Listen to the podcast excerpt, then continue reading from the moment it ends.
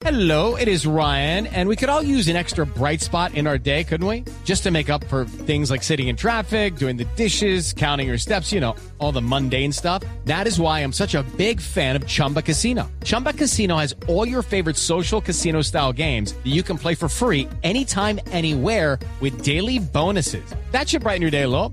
Actually, a lot. So sign up now at chumbacasino.com. That's chumbacasino.com. No purchase necessary. BGW. Void were prohibited by law. See terms and conditions. 18 plus. Ricardo Ospina es periodista. Está en Mañanas Blue.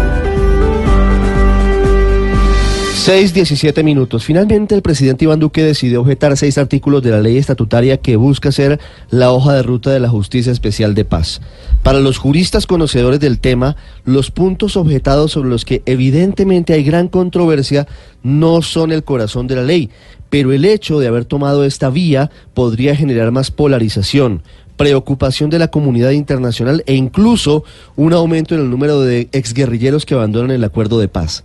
Varias voces además consideran que la estrategia del gobierno puede buscar que se dilate la implementación plena del acuerdo del Teatro Colón, toda vez que el Ejecutivo no tiene garantizadas las mayorías políticas en el Congreso.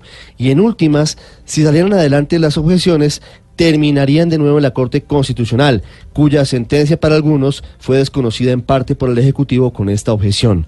El gobierno insiste en que el presidente tiene las facultades para objetar por inconveniencia cualquier ley y además plantea que todos los poderes y los ciudadanos coincidan para sacar adelante un verdadero sistema de verdad, justicia, reparación y no repetición. Como lo hemos escuchado, son seis las objeciones y vamos a leer rápidamente qué dice el texto de la ley que salió de la Corte Constitucional.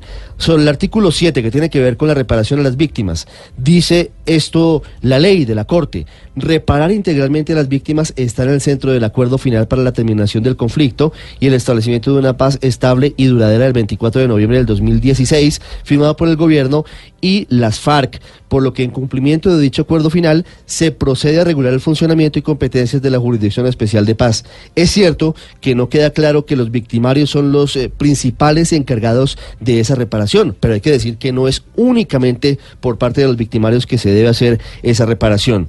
El segundo punto, la segunda objeción, tiene que ver con los alcances del comisionado de paz para verificar quiénes están o no dentro de los listados de los grupos armados que firman un acuerdo de paz. El texto que se aprobó dice lo siguiente. En virtud de lo anterior, el inciso octavo se declara constitucional, excepto la expresión que dice, en ningún caso la sala de amnistía podrá considerar personas sobre las cuales la oficina del alto comisionado haya decidido su nueva acreditación. Y la Corte dice allí que la JEP prevalece sobre la oficina del alto comisionado, es decir, que hoy la JEP tendría que decidir si el comisionado de paz, por ejemplo, expulsa o saca algún colado de las listas de las FARC, si tiene o no razón. En últimas queda esto en jurisdicción de la JEP. La tercera objeción tiene que ver con las suspensiones de la actuación ordinaria frente a personas que están sometidas a la JEP.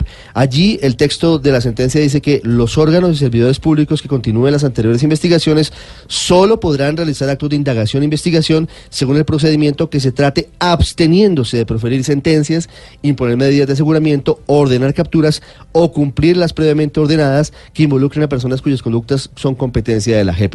La cuarta y muy importante, la renuncia a la acción penal sobre crímenes de lesa humanidad para quienes no son máximos responsables.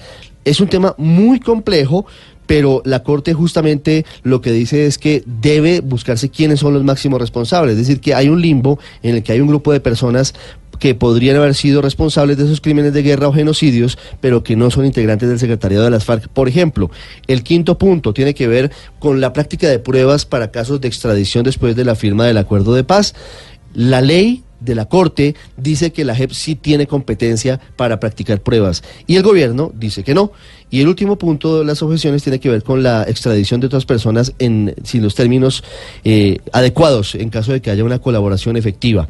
Clave también y para finalizar la reforma constitucional, que ya está también anunciada, que busca acabar con tres cosas, que los delitos sexuales no vayan a la JEP, lo segundo, que el reincidente claramente sepa que si vuelve a cometer delitos sale de la y el tercer punto, que también es muy importante, tiene que ver con los delitos de ejecución permanente después del 1 de diciembre del 2016.